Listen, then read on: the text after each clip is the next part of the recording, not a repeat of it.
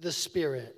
Walk by the Spirit, walk in the Spirit, and you shall not fulfill the lust of the flesh.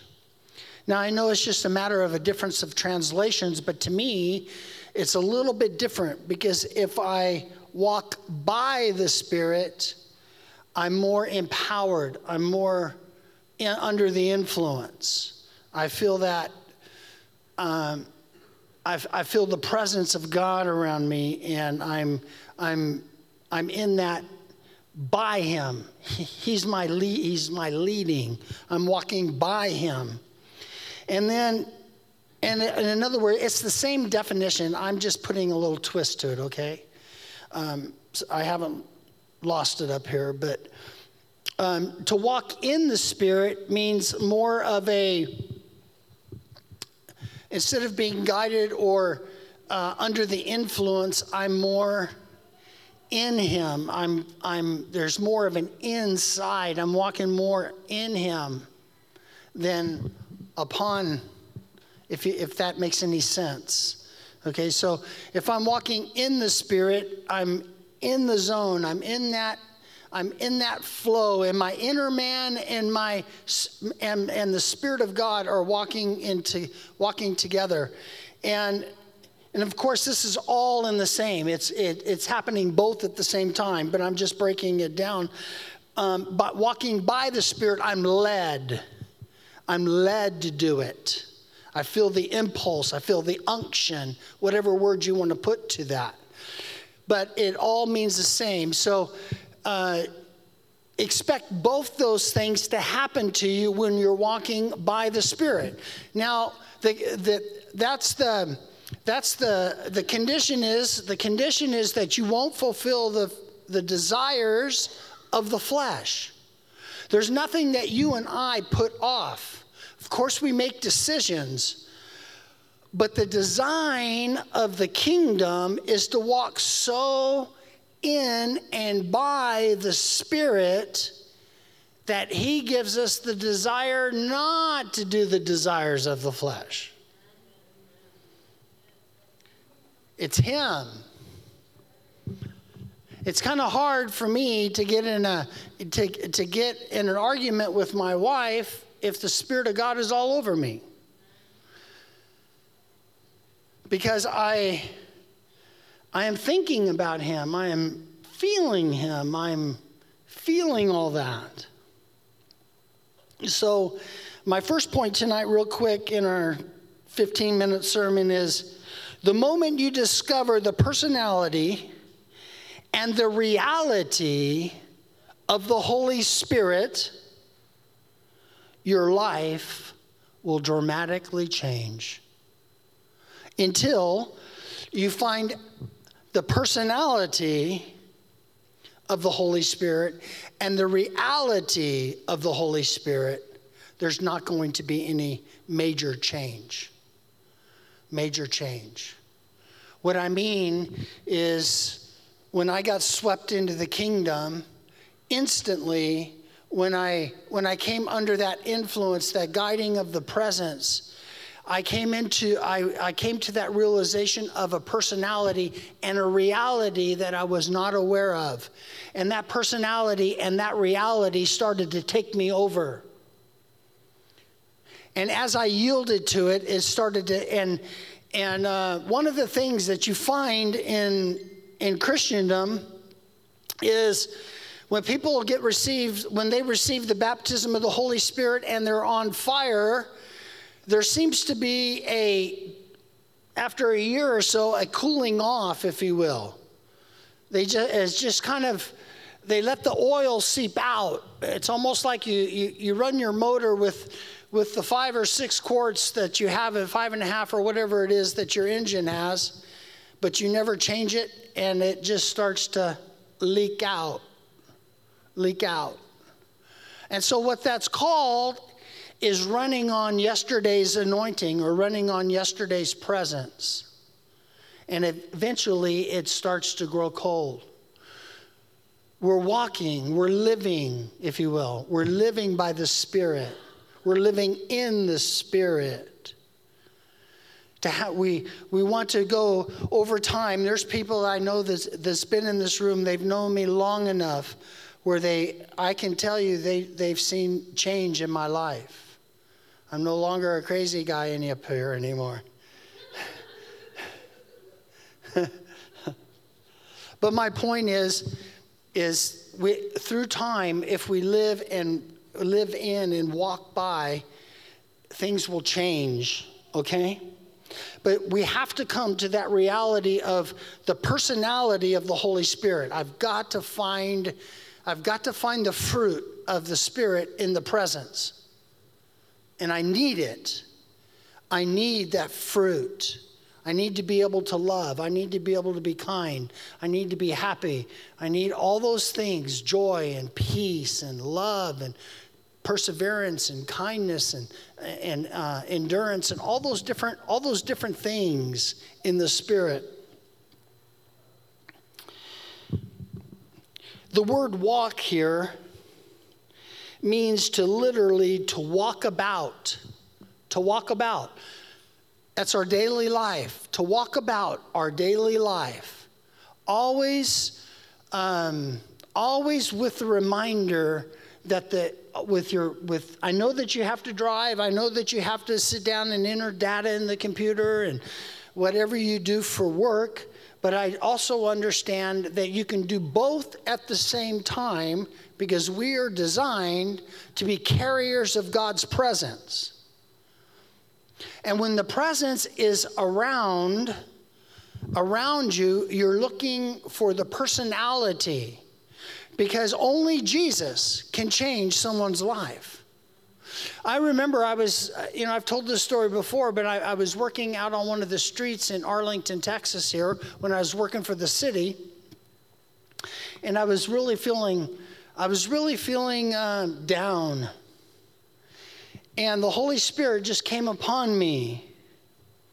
And I said, Holy Spirit, I know what you're here to do. You're here to change my to change my attitude. And unfortunately, I was I had such the attitude, I said, but I don't want that to happen right now. And so we left instantly. You see? Now, I tell a story, you know, years ago. I'm talking fourteen, fifteen years ago. But my point is, is that when the presence of a, when the presence of God is upon you, there is a personality upon you. And you need to feel it and understand it and try to seek it. It takes time to know the person. It takes time for me to know you and you to know me. It takes time. And then there is a reality, a supernatural reality around. That's why when I ask, when I'm out in the out in the community, Holy Spirit, are you here for me, or are or am I the tool in your belt that wants to do your, that that you need something done in someone's life? So are you here for me, or are you here for someone else? But the reality is there. The presence isn't just something that shows up and goes, oh, oh, oh. No, he's there to make us more like Christ. Amen? Make him more like Jesus. Things change over time. Uh, one of the things, that's what I learned. I learned that I needed to find the person. You can have the anointing and still, and still make people mad at you. But when you start to act like Jesus, people really don't get so upset with you anymore. Now, the demons may, but not the people. So it means the act of conducting oneself. And the other one is ordering one's manner of life. The act of conducting oneself and then putting in order your life. The person and the reality. Once we begin to know the love, this beautiful person, once we begin to know the love of this beautiful person and depend on him for our strength, your prayer life, the reading of your Bible, um, everything that you do, the presence, everything that you do will change. I needed the strength of the Holy Spirit in my life this past year and a half with what my daughter went through. And now there's a, probably a very high possibility that she could come off the ventilator in the month of June. Yeah. And, and here's some free information. The Lord said, the Lord said to me, when I was really seeking God, because I really wanted him to just to do a flat out healing. But then the Lord sh- the Lord spoke to me and he gave me Psalms forty-one three, which means I'm sustaining her and raising her up off the sick bed. But then I happened to be doing some reading in Derry Prince, and I about fell over yesterday. I didn't realize that there was a, a prayer or a declaration that God was trying to get across to me back way back when. So I worked it out, and I actually posted it on Hannah's Facebook page, the declaration prayer that I set down and went through and, and made up of reading Psalms forty-one, verses two through five, seven, and eight, and ten. So God told me what was going on, but I should have investigated it in a deeper way. Have, has anybody been there where you, God has spoken something to you, and then you go, oh, gosh, this is a year ago, I should have been doing this. Even though I'm holding on to that, standing in faith on that.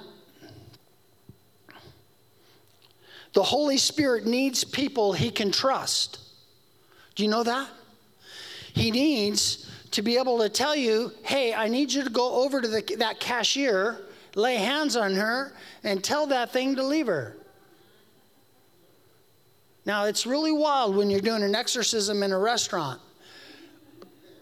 But what happens is, normally when I go over there and I know that this is going to be a deliverance, they'll start to manifest when I get over there. The greatest story I got is when I was in Dallas, and there was this lady in a catatonic state. She was asleep, but her she was she could hear everything that was going on, but she was catatonic, which means your body's asleep, but your mind's awake. And uh, the Holy Spirit in the elevator going up to her floor, doing a pastor visit, said, this is going to be an exorcism. And so I said, okay. So I said hi, and I did all the, well, you know, the family members were in the hotel, or in the hotel, in the hospital room. They were in the hospital room. I did all my, you know, shaking of the hands, and then I walked over, and I, I, I gently put my Bible on her tummy, and I said, catatonic, come out of her. And she sat straight up in bed, just yelling. Arr! The machines started going off. All these machines beeping. Here comes the doctors. The doctors and the nurses came on. They looked at her, and they're going, what? What? She was catatonic. And they were going like that. And I said, listen, I'm in the middle of an exorcism. But since you're Hindu and all this, you need to leave the room or this thing's going to enter you. They ran out of the room. Now, of American doctors, I'd have probably got security called on me. But you know, have you ever been in? Have you ever been in that place where God wants to trust? He needs you. He needs you. My point is, You, he'll put you in some weird situations because he knows you'll do it. He can trust you. He can trust you. Be that believer that can be trusted by God.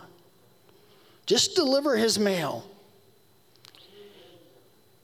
He wants to come in power. That's another thing the Holy Spirit wants to do with you. He wants to visit you in power. He needs every one of us to be supernatural in whatever gift or talent you carry. Amen?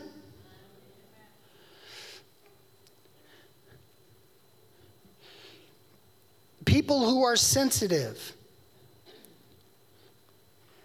He needs people who are sensitive and aware of the presence. You know, I, I don't know why I'm storytelling tonight. I normally don't, but I remember when I was years, I mean like twenty-some years ago, when we were still over there at a, still housed in a daycare at night, and we were doing a meeting, and this lady came up and says, oh, my husband's in the hospital. He's, he's, he's got this virus all through his body. They don't, they don't expect him to live. It's uh, something, sepsis or whatever he had is, he was poisoned inside and out by something that was going on. And the medication wasn't, and he was getting worse and worse. And he had actually fallen into one of those, uh, one of those sleeps before you die. And I and the power of God is all over me. I'm thinking, oh, and Leah, this is when Leah and I were dating, so this is way back in the day. And the power of God, I push the elevator button, I get in the elevator to go up to his room, power of God in there. Thinking, okay, Jesus, this is gonna be great. I step out of the elevator, and it's like I left the Holy Spirit in the elevator. What? What happened? You know? But I said, no, I said, I, I'm going over there. I'm going into that room. And I went in the room, and all of a sudden, I could hear the voice of the Lord from behind saying stuff. And every time I said something, that guy's body would shake. And after the third or fourth time, his right eye popped open. And then his left eye popped open. And Leah's in travail, and the room is just going, I mean, we're having, you think Bree's loud. My wife can be loud. But a week later, they he was he was uh, released from the hospital. Released from the hospital. My point is, no matter what happens, just follow through with what you feel the Lord is calling you to do. Just go.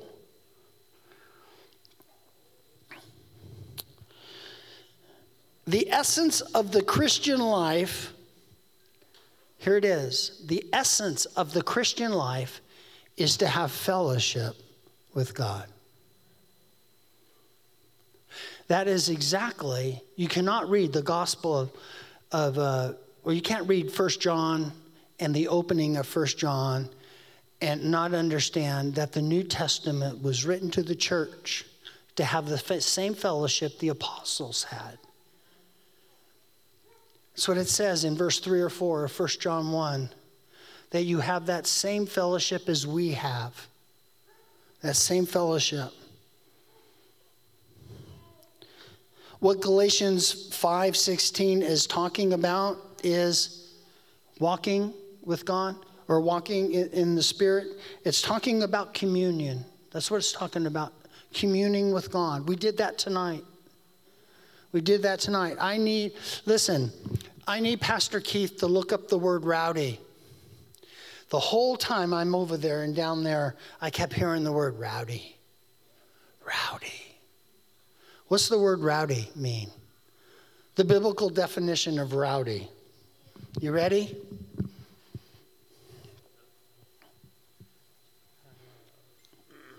Coarse and boisterous in behavior. Coarse or boisterous in behavior. Anything else? No?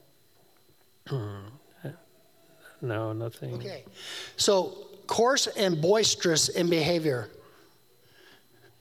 That's the way church is. Can you imagine in the upper room? I'm, I'm sitting there thinking about when the Holy Spirit came to that upper room, people outside heard all their native languages. Outside the room. It was boisterous. It was rowdy. It was coarse. Church, let go. Be free. Be free. Worship Jesus the way you need to worship Jesus. Don't be afraid of what your neighbor will think. They'll come along, just lead them. Okay? It means to be in harmony When I walk with God, when I'm walking in the Spirit, I want to be in harmony with the Spirit. What are you doing? Talk to me. I'm not hearing a thing. Tell me what's going on, Holy Spirit. You know, I don't have an answer. I don't have an answer. If you don't speak, I'm done. It also means to be in agreement. To be in agreement, to walk with God, is to be in agreement with God. I agree with you, Holy Spirit. I agree with you. Communion is to come into a common faith. That's what communion does. When we're communing with the presence of God, we are actually coming into a common faith, not how we understand it, but how the Holy Spirit understands it. Do you understand? There, let me give you an example. There's a lot of people that don't really like uh, moves of God. They don't like travailing intercession. Here's some that here's what I get hit on all the time. They don't like travailing intercession, and they don't like me dealing with demons. But that's not walking with the Spirit, because nobody can go ah, ah, ah, like that. Nobody. You know? But the Bible says that when the Spirit of God will give you groanings that words cannot express. It means there's no talking. It's a groan. It's a it's something down inside of you beyond the language. Why? Because our words won't come into agreement with his words. So he prays through. He prays through. Demons. Well, we just stop with Jesus. We'll just, did Jesus do it? Rest my case.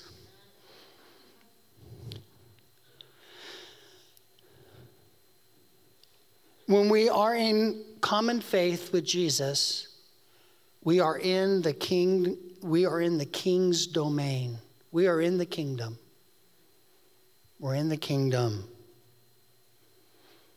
The Holy Spirit desires to trans, transform believers through his presence, through prayer, through the Word of God, through supernatural ministry, and any other thing that you're doing with the Holy Spirit.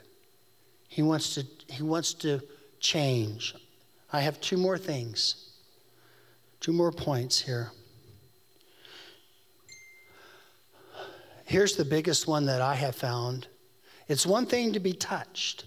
It's another thing to wake up the next morning and be, and to get a fresh anointing from heaven.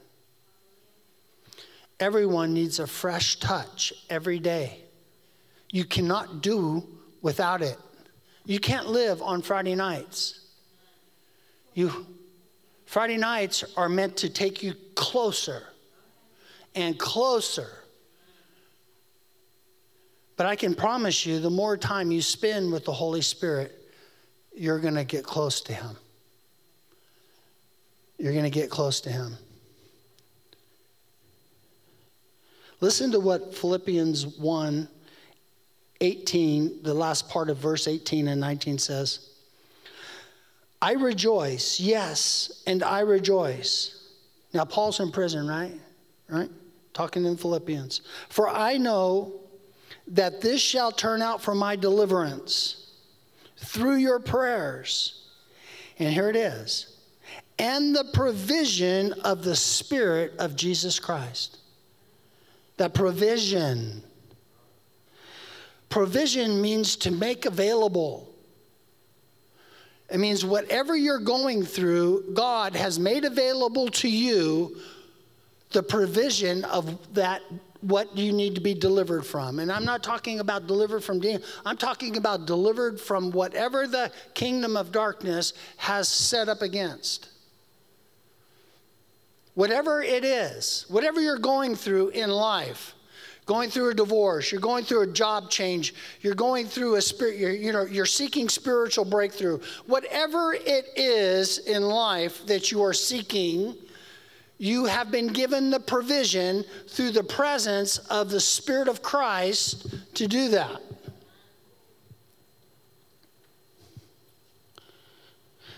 because there is no substitute for the fresh touch of heaven. There's no substitute. No substitute.